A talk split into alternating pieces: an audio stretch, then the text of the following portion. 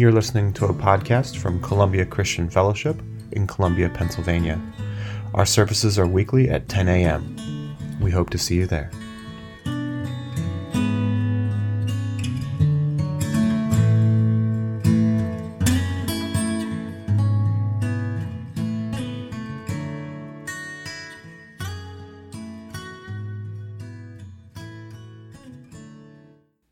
That's one of those songs, I don't know about you, but that's in my mind now for the rest of the day. you never stop, you never stop working.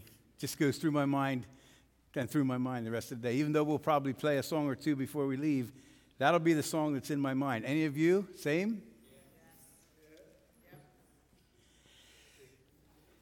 So, we're in a series through Acts, the book of Acts. And as you know, we cover the topics as they come. When you go through a series, you cover the topics as they come up. We love the easy stuff, we preach that, but we don't shy away from the hard stuff. We preach that too. Amen? Amen. Let's begin with a brief review. Last week's text and title, Acts 16, 16 through 18, authority and deliverance. Not one of my favorite topics to preach on on which to preach, but it came up in our series through Acts. We talked last week about a demonic encounter. Make no mistake about it, they are very real things. We don't see too much of it today because we don't call it that today, not because it's not existing and it's not out there. We talked about a demonic encounter and we talked about the authority of Christ to overcome the demonic. One day, as we were going down to the place of prayer, we met a slave girl who had a spirit that enabled her to tell the future. She earned a lot of money for her masters by telling fortunes. Paul and his companions were on mission with Christ. They were trying to reach lost souls in the city of Philippi, and they ran headlong into a fortune teller, a psychic. She begins to harass Paul. She followed Paul and the rest of us, shouting, These men are servants of the Most High God, and they have come to tell you how to be saved. So one day, on the way to church, opposition to the gospel arose. You never hit opposition on Sunday mornings when you're trying to get to church, do you? Anybody here? Never? Nope. Lionel Richie, familiar with that name? He sang Easy Like Sunday Morning. He either didn't go to church or he didn't have kids.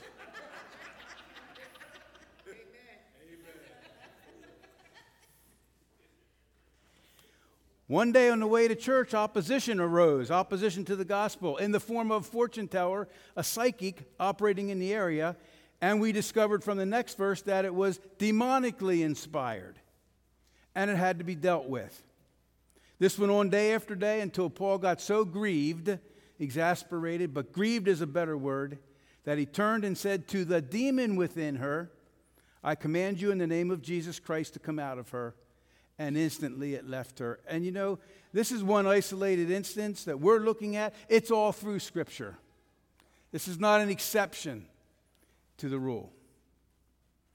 Paul dealt with it in the authority of Christ, the authority that Christ has given to his followers. We talked at length on that last week. We're not going to talk about it again this week. But one interesting note he did not speak to the girl, he spoke to the demon within her, he spoke to the demon involved. Instantly, it left her. Not a three hour power encounter. The demon instantly fled the scene at the name of Jesus. The girl was delivered. History has it she became a follower of Christ, part of this newly forming church at Philippi. So the topic was authority and deliverance, or the authority of the believer in Christ to deliver those who are oppressed by sin and Satan. End of story, right? No, wrong. Much more to the story. Are you interested in hearing the rest of the story? Yes. Want to know that? Learn something? Of course you do. That's why you came here today. Or you'd be home or you'd be out on this beautiful day doing something else. So let's move on to today's message. The title is Bad News, Good News. Ray Keck, will you come? Congregation, if we'll stand. If you've come here regularly, you know the drill. We'll stand and honor God's word as Ray reads it to us. Acts chapter 16, verses 19 through 34.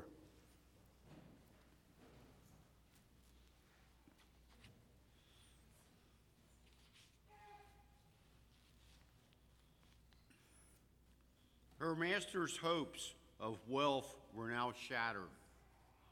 So they grabbed Paul and Silas and dragged them before the authorities at the marketplace. The whole city is in uproar because of these Jews. They shouted to the city officials, They are teaching customs that are illegal for us Romans to practice. A mob quickly formed against Paul and Silas, and the city officials ordered them stripped and beaten with wooden rods. They were severely beaten, and then they were thrown into prison. The jailer was ordered to make sure they didn't escape. So the jailer put them into the inner dungeon and clamped their feet into the stocks. Around midnight, Paul and Silas were praying and singing hymns to God, and other prisoners were listening. Suddenly, there was a massive earthquake, and the prison was shaken to its foundation. All the doors immediately flew all open, and the chains of every prisoner fell off. The jailer woke up to see the prisoner's door wide open. He assumed the prisoners had escaped, so he drew his sword to kill himself. But Paul shouted to him, Stop, don't kill yourself. We are all here. The jailer called for lights and ran to the dungeon and fell down trembling before Paul and Silas. Then he brought them out and asked, Sirs, what must I do to be saved? They replied, Believe in the Lord Jesus, and you will be saved, along with everyone in your household. And they shared the word of the Lord with him and with all who lived in his household. Even at the hour of night, the jailer, jailer cared for them and washed their wounds. Then he and everyone in the household were immediately baptized. He brought them into the house and set a meal before them. And he and his entire household rejoiced because they all believed in God. Thanks, Ray. You may be seated. Good news, bad news, or bad news, good news, actually. We'll look at the bad news first. Her master's hopes of wealth were now shattered. So they grabbed Paul and Silas and they dragged them before the authorities at the marketplace. The whole city is in an uproar because of these Jews, they shouted to the city officials. They're teaching customs that are illegal for us Romans to practice. Well, first thing right off, that last line is not even true. That they're teaching customs that were illegal for the Romans to practice. But that's not surprising.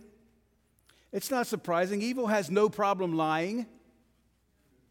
Evil has no problem falsely accusing others unjustly. We see it in our society today all the time. One of Satan's names is the accuser. He falsely accuses the brethren. And Jesus said, They, those who are the evildoers, those who would follow their father, Satan, he said, they take after their father. He is a liar from the beginning, and deception is his true nature. So it's not surprising that they actually lied about Paul and Silas to the, to the officials. So the bad news is they grabbed Paul and Silas, they dragged them before the authorities. She's delivered, the fortune teller girl, she's delivered. She's no longer telling fortunes. Therefore, she's no longer profitable to her former owners. So they're not too pleased with Paul about that. They're not taking it very well. They physically dragged Paul and Silas to the authorities. Now they got the government involved. And when I read that, I'm like, oh no, nothing good ever comes out of when Christians are the government's involved with Christians. And I was right. It didn't. The bad news gets worse. A mob quickly formed against Paul and Silas, so the city officials ordered them stripped and beaten with wooden rods. They were severely beaten. Then they were thrown into prison. The jailer was ordered to make sure they didn't escape, so the jailer put them into the inner dungeon. You actually would have to read this to get the feel for it, but it's not Lancaster County Prison, I can guarantee you that. It's nothing like the prison system we have here. You're thrown into an inner dungeon. There may or may not be light. You may or may not be fed. There are definitely vermin and reptiles and stuff in there with you. They didn't care about prisoners, even though there's screams for prisoner reform today. They didn't care about prisoners like we do today. They didn't get any medical attention. They weren't warm in the winter and, and cool in the summer. They were thrown into the inner du- dungeon, and to make matters worse, their feet were clamped in stocks.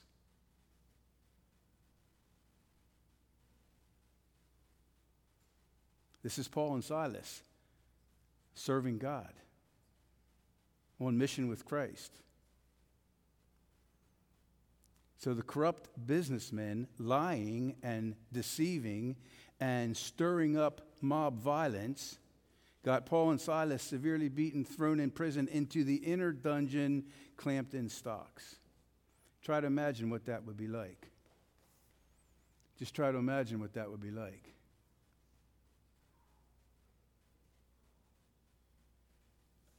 Yikes.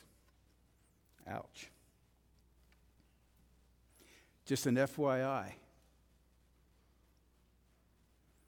This is what can happen to those who challenge the powers of this world with the power of the name of Jesus.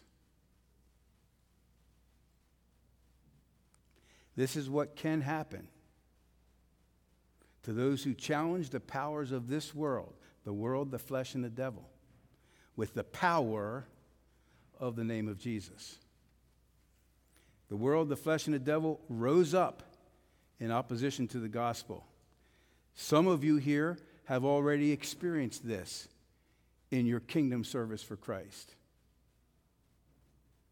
Many of us may very well experience it in the days ahead. This is what can happen to those who challenge the powers of this world with the power of the name of Jesus. Just so you know.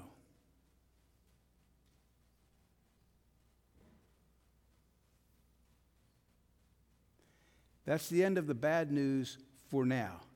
We'll move to the good news. Around midnight, Paul and Silas were praying and singing hymns to God. The other prisoners were listening. Suddenly, there was a massive earthquake. The prison was shaken to its foundation. All the doors immediately flew open, and the chains of every prisoner flew off, fell off. Think about this not just ink on the page, but try and imagine the reality of what's going on here below the ink on the page. They had been physically manhandled and dragged away from the church. They had been severely whipped and beaten. They were hurting. We tend to read that and think, oh, you know, that didn't bother them. They were hurting, just as it would hurt you if you were whipped and beaten. They were thrown into prison, then into the deepest, darkest dungeon part of the prison, and just to make sure, their feet were clamped in stocks. Yet around midnight, Paul and Silas were praying and singing hymns to God. And when I read that, I said, No big deal. That's probably what most of us would have been doing. That's supposed to be humor, folks. Is that what you would have been doing? Well, whether we would be doing that or not is debatable, but the fact is, that's what they were doing. In the midst of this situation, they were praying and singing hymns to God. In the midst of all that adversity, You know, we face a lot less adversity to that, and we usually aren't singing and praying and worshiping God in the midst of it, at least speaking for myself. Their worship, their praying and singing brought about God's powerful intervention. Huh. Maybe if we were praying and worshiping and singing in the adversity, it would bring about God's powerful intervention in our lives and in our situation. Amen. He doesn't, at least from what I've found and from personal experience, he doesn't usually respond to moaning and grumbling and complaining and woe is me. We can do that all we want, hoping he's going to feel sorry for us, and it's not going to work.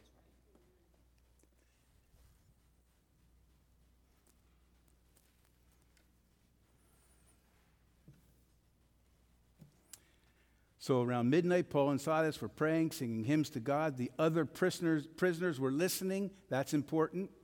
Suddenly there was a massive earthquake. The prison was shaken to its foundations.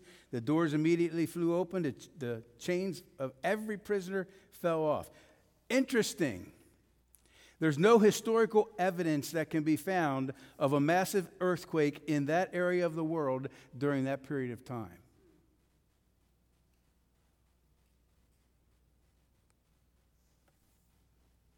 It says the prison was shaken to its foundation, but there's no damage recorded away from the prison area. There was no earthquake that hit Philippi, there was an earthquake that hit the prison. Are you following this? It's like an extremely localized earthquake. Like if it was Columbia, there'd be an earthquake at 3rd and Locust and only there. That's where our police station and prison, prison is. Only the prison was affected. And if you start to look at the damage, again, not just the ink on the page, but think about the damage that was caused by the earthquake.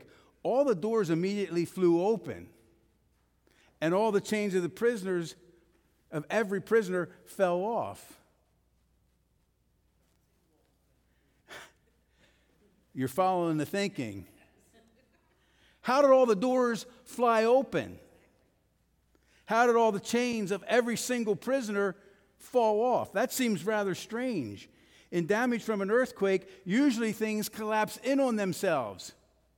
Bodies are found under the rubble, doors don't fly open. God is brilliant. How did the doors open and the chains fall off? I'll tell you why because it was not a natural earthquake. Let me see what the next slide is. Yeah. Because it was not a natural earthquake, it was a supernatural shaking because God intervened on behalf of his people.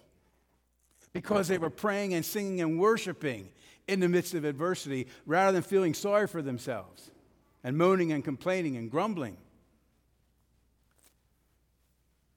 God intervened on behalf of his disciples. God intervened to accomplish his kingdom purposes.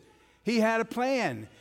I guess when, when they got physically hauled off, beaten, thrown in jail, thrown in the inner, inner dungeon, plans, uh, feet in the stocks, they figured, wow, we're so far off of God's plan, it's crazy.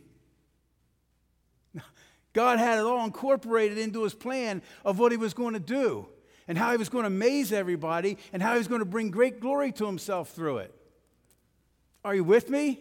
I mean, are you excited about this? Excited about our God and what He can do and what He will do, or at least might do in your life? We don't expect it. We don't see it because we don't expect it. In the world, seeing is believing. Yeah, I'll believe that when I see it. In the spiritual realm, believing is seeing. You'll see it when you believe it. They knew their God. They knew the plan was still in full effect, even despite what was happening to them.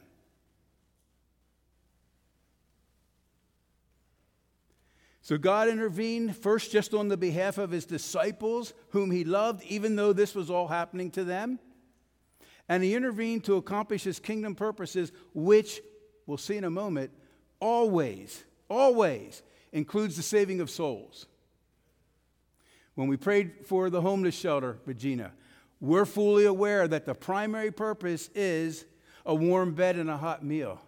That's our earthly purpose. But we know also that the reason we're going in there is because we want to introduce people to Jesus because He's their ultimate hope.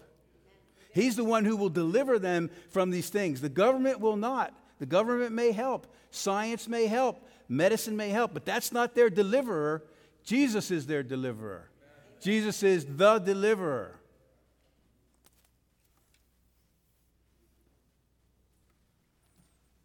God will go to great lengths to accomplish his kingdom purposes through his committed followers. God's kingdom purposes always include the saving of the lost. Maybe not exactly directly, or at least we don't see it, but at least indirectly, God's plan is always the lost will come to know him. Let's take a look at the jailer's response in all of this, the one who's responsible for the prisoners. The jailer woke up to see the prison doors wide open. He assumed the prisoners had escaped. He drew his sword to kill himself. Paul shouted to him, Stop, don't kill yourself. We're all here. The jailer called for lights and ran to the dungeon. He fell down trembling before Paul and Silas, and then he brought them out and asked, Sirs, what must I do to be saved?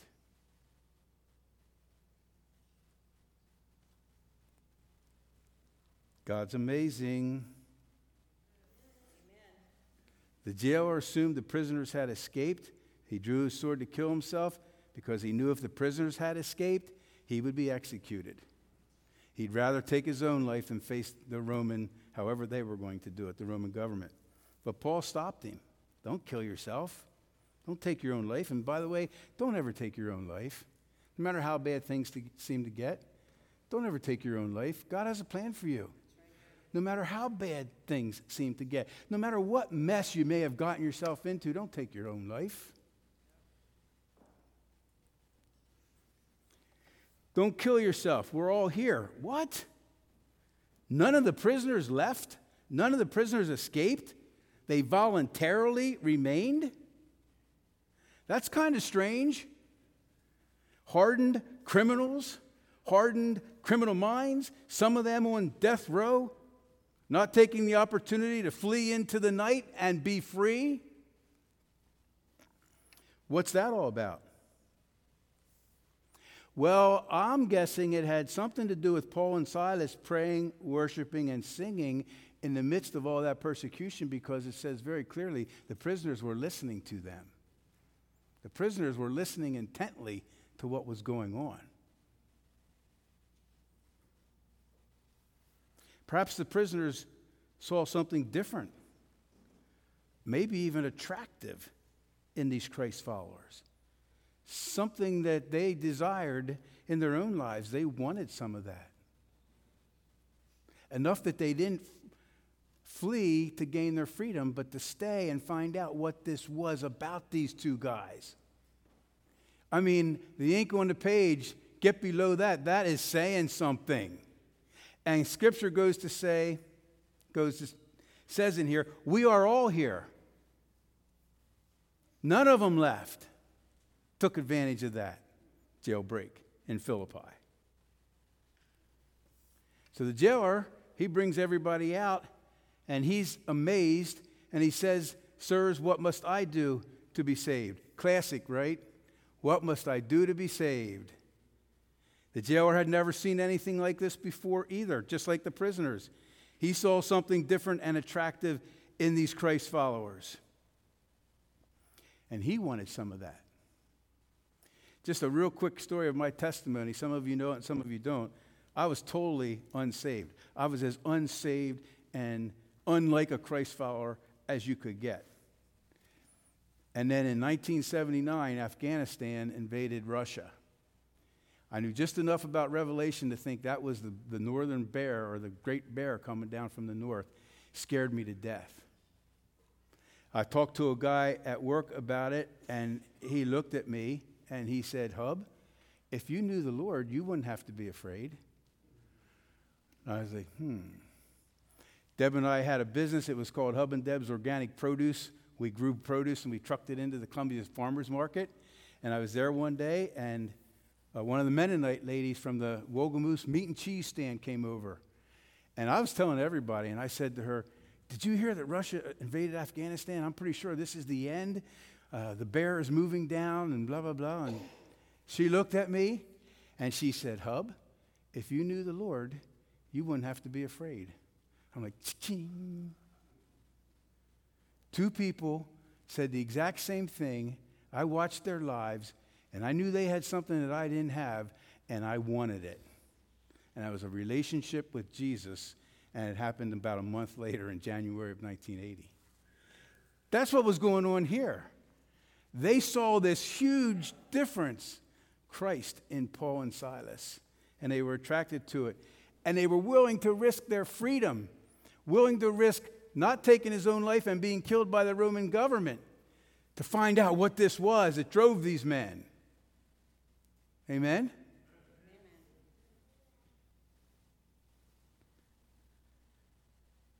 They saw Christ, they saw his love, they saw his power, they saw his authority operating in Paul and Silas, greater than anything they had ever experienced before, greater than the gods of this fortune teller, Apollo and Zeus and the deities of Greek. They'd never seen anything like this. Poor English, but they had never seen anything like this, and they wanted some of it. Sirs, what must I do to be saved? Prisoners, why haven't you left? We want some of that too. The result of all this Paul and Silas replied, Believe in the Lord Jesus Christ, and you will be saved, along with everyone in your household. And they shared the word of the Lord with him and with all who lived in his household. Then he and everyone in his household were immediately baptized. He and his entire household rejoiced because they all believed in God. In the midst of this bad news, and it, it was, it, it was bad news, then it was worse news in the midst of all this persecution, in the midst of all this adversity, in, all, in the midst of all these, opposi- all these obstacles and opposition to try and serve Christ, Paul and his companions continued to do what they had resolutely set out to do. They continued to do what Jesus had commissioned and assigned them and us to do tell others about Jesus. It's As simple as that. Nothing deterred, distracted, or derailed those guys from that mission. They traveled to Philippi to seek and to save those who were lost, just like Jesus came to earth to do. They traveled to Philippi to set the captives free, and they literally were. They, they traveled to Philippi to deliver the oppressed from Satan from the devil, from the evil one, and the sin in which he ensnares us in our lives. and Paul and Silas were seeing it happen. Lydia and her household, remember Lydia way back, the businesswoman at the prayer meeting, and her household, the fortune teller, the jailer and his household, the prisoners from the dungeon. That's the core group that formed this Testament church in Philippi kind of like us. These and then many other folks were the ones to whom Paul wrote the letter to Philippians. So now, when you read the letter of Philippians, you get a feel for who he was writing to. You know all these experiences he had in Philippi and getting this, start church, this church started. Now, when you read the letter to, to the Philippians, you know it's, hey, he wrote that to Lydia. And he wrote that to that fortune teller that was saved. And he wrote that to the prisoners, and he wrote that to the jailer in his household.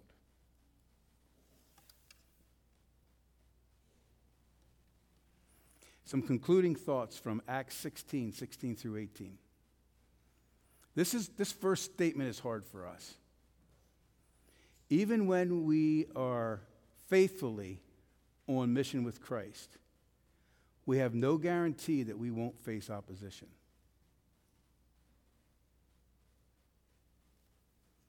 I'll sign on if it's going to be an easy road. Even when we're on mission with Christ, doing everything right, we're in His will, we're exercising His authority. We have no guarantee we won't face opposition or consequences. We've seen that many times in Acts. We see it again in our text today. But we do have guarantees. The first guarantee is in Matthew 28 Jesus is with us. You say, well, that's not much of a guarantee with what they suffered. Oh, if you know Jesus, that's a guarantee. Jesus is with us. Jesus came and told his disciples, I have been given all authority in heaven and on earth. Therefore, go and make disciples of all the nations. And be sure of this guarantee. Be sure. You can bank this. I am with you always, even to the end of the age. Classic scripture on mission in the Bible and the connection of mission to the authority that we have in the name of Christ to deliver others. Jesus said, I have been given all authority in heaven and on earth and on earth. Therefore, go and make disciples. By virtue of the fact I have authority, you can now go and you can dissemble, disassemble Satan's kingdom, and you can set the captives free because of the authority that I gained on the cross. I have authority. I'm giving you authority. You go do this. And it comes with a guarantee. If you go do this, I am with you. Always, even to the end of the age. Be sure of this. I guarantee you, I will be with you always. Even in a dungeon in Philippi, I will be with you, and you might be surprised at what I do. So many verses we could use here to support this truth. How many times have you read in Scripture, I will never leave you, I will never forsake you, I will never abandon you? No matter what level of opposition we face, He guarantees to be with us in it. Not only does He guarantee to be with us, and this is the second guarantee, He will bring, he will bring about great good through it. Two verses to support this one in the New Testament, one in the Old. We know with great confidence that God, who is deeply concerned about us, causes all things to work together for good as a plan. For those who love God, to those who are called according to his plan and his purposes. And we know with great confidence, it's a guarantee, you can be sure of it, you can bank it, from him who cannot lie. He causes all things to work together for good as a plan. He will bring about great good from any situation, any circumstance, even opposition, even persecution to the gospel. He will bring about great good. He promised to. He guaranteed it. He's never caught off guard. He's never caught unexpected. We are. He's not. Paul and Silas probably were. They figured they'd exorcise that demon and, and then get back to church. Instead, they exorcised the demon and they landed in jail. That didn't catch God off guard. He wasn't surprised at what happened to them in Philippi. He worked it into the plan. And he worked the plan for great good. Are you with me? Well, do you believe me? Or at least do you believe the word? The next thing is we need to start living what we believe. If we really do believe it, we need to live what we believe. He is not surprised at what you are facing right now in your life. You think he may have forgotten about you, but he hasn't. You think this caught him off guard and it shouldn't be happening, but that's not true. He is not surprised at what's going on in your life right now. And as you are on mission with him to tell others about to tell others about Jesus, he's going to bring great good from what you're facing. I'll believe that when I see it. Friend, you'll see it when you believe it.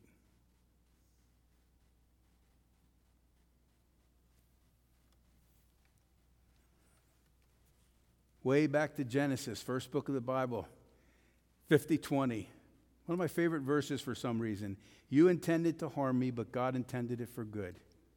To accomplish what is now being done, the saving of many lives.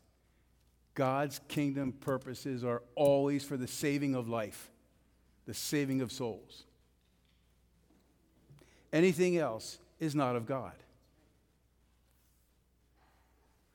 Man, I could say so much about that in our current culture today.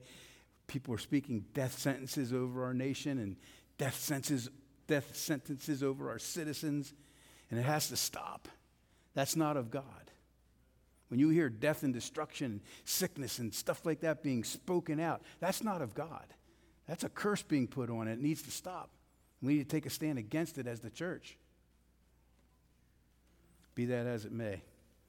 I just want to briefly explain the setting of this verse because it's important. There was this man, Joseph. He had a dream from God that he would be used greatly of God. He told his brothers, eh, mistake. His brothers got jealous, they tried to kill him. Instead of killing him, though, he got sold into slavery in Egypt by an act of God. God blessed him greatly in Egypt, and all was going well. He was the head man in, in Potiphar's house, an Egyptian official. But all of a sudden, he was accused unjustly by a leader's wife, and he went into prison. He helped a guy out in prison, got him set free, asked the guy to put in a good word for him, and the guy forgot. Joseph was in prison. Does anybody know how long Joseph was in prison? 13 years. Man, I've been praying for six months and nothing's happened.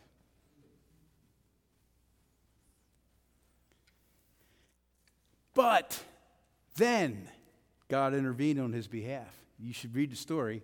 God delivered him from prison.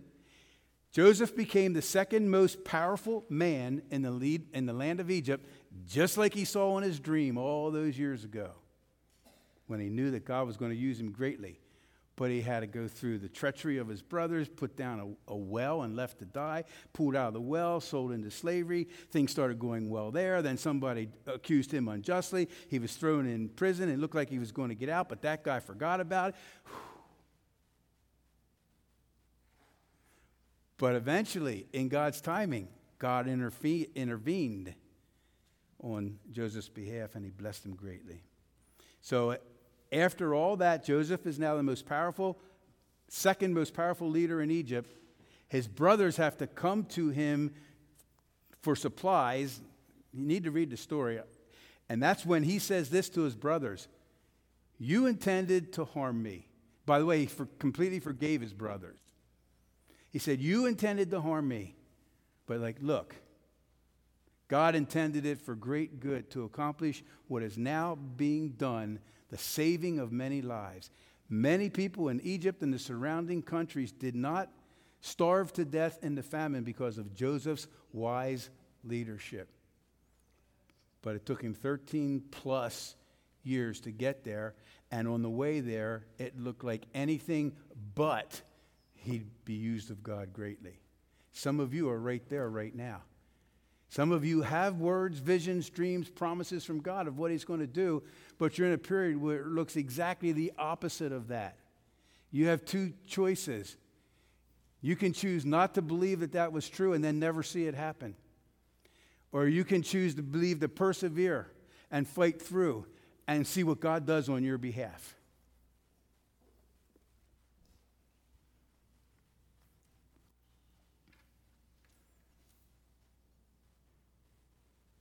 God promises to work all things together for great good to those who love Him, to those who are called according to His purposes, to those who are on mission with Him.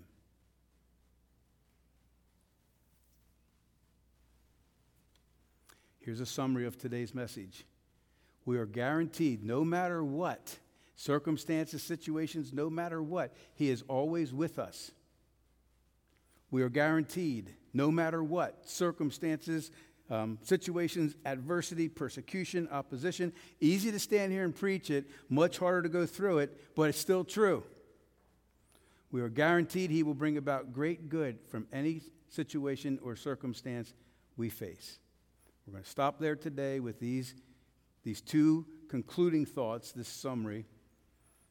They fit nicely as an application to today's passage.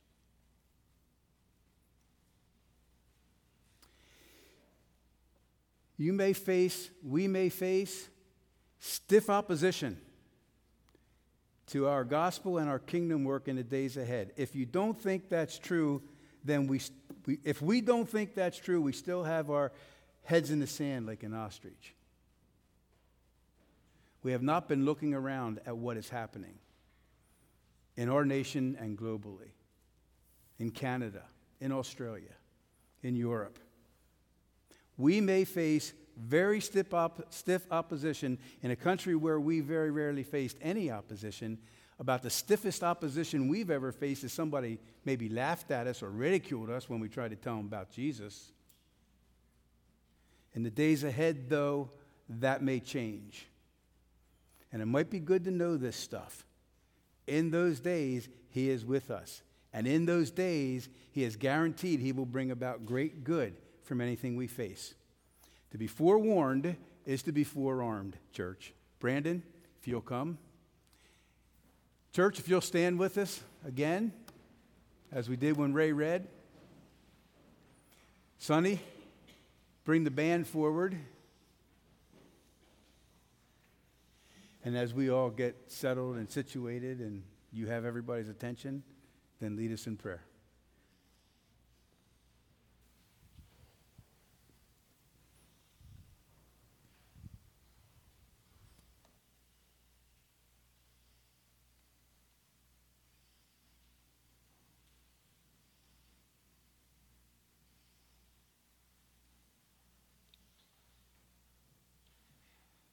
Heavenly Father, you're so good. Your promises are always true. Promises are always true for your people, regardless of where they are in life, what choices they've made, what they're going through. Your promises are true. Your promises are true. We can't ruin your promises that are in your word. We can't make them not true, at least, Father. Thank you so much for that. Father, it really, it really stands out to me what Hub said about um, needing to know this kind of stuff in the time ahead.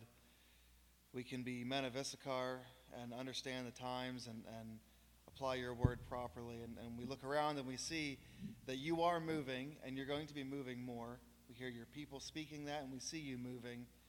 Um, but we also know that the enemy sees that the enemy sees the spiritual realm better than we do, and we see the enemy's activity kicking up. Um,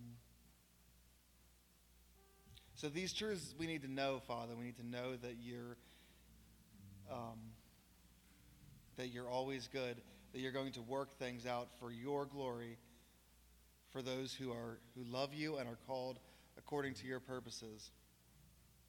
Think of Shadrach, Meshach, and Abednego and their faith in you and their trust in you, Father, how they were in front of the furnace, going to die, going to be thrown into a furnace and burned to death. That was the fate. They, they probably saw other people die that way. They knew that was a thing that that king did. They knew what their fate was, and they still did not bow the knee. And they trusted in you to save them, but they told the king that caveat that even if you didn't save them, they would still not worship their, his idol. So they trusted in you, but there wasn't complete blind, uh, robotic faith in, in thinking everything's going to be okay. They knew there was a possibility that they could burn to death in that furnace right then and there, that their life would be over in that minute. But they did not bow down to a false God. They did not give in to society's uh, screaming for us to, to put you aside. They trusted in you, and they knew your promises, and they knew what they had to do out of obedience to you, what you were calling. Father, I heard a, a, a, preacher say recently that if we've surrendered our lives to you, surrendered our lives to you, that what do you do when you surrender? What you're told. You do what you're told when you surrender. And it's, it's for good things, it's for kingdom purposes, it's for purposes that can only be done through our obedience. Help us, Father, to be obedient to you. There's lives at stake, there are eternal lives at stake. There are, there are situations that can be undone or that, that will be permanent at stake. Give us faith, Lord, to walk that out. Give us joy because the joy of the Lord is our strength. The joy of the Lord is our strength, Father. Give us joy to walk out this, these, these things that you're calling us to, Father. obedience and trust, speaking when you ask us to speak, sharing Christ when you ask us to speak. Give us joy, Father, and you're good, and you have good plans. And we're just so blessed and honored beyond words that you choose to complete your will through us. You could do it at the drop of a hat yourself. You could do things. You're omnipotent. You're all powerful. You could do these things at the, at the drop of a hat, but you choose to use us. You want to use every single person in this room here today for your purposes. You have very specific assignments, Lord. For each person here, you've geared hundreds of years around appointments that you have for people in this room. You've geared situations and scenarios for hundreds of years, maybe even beyond that, Lord, to, to come to a point that we can walk in obedience, to that point where you're asking us to step out. Give us faith, give us strength, help us to be strong and courageous. And we praise you that you're a good, good God. In Jesus' name, amen.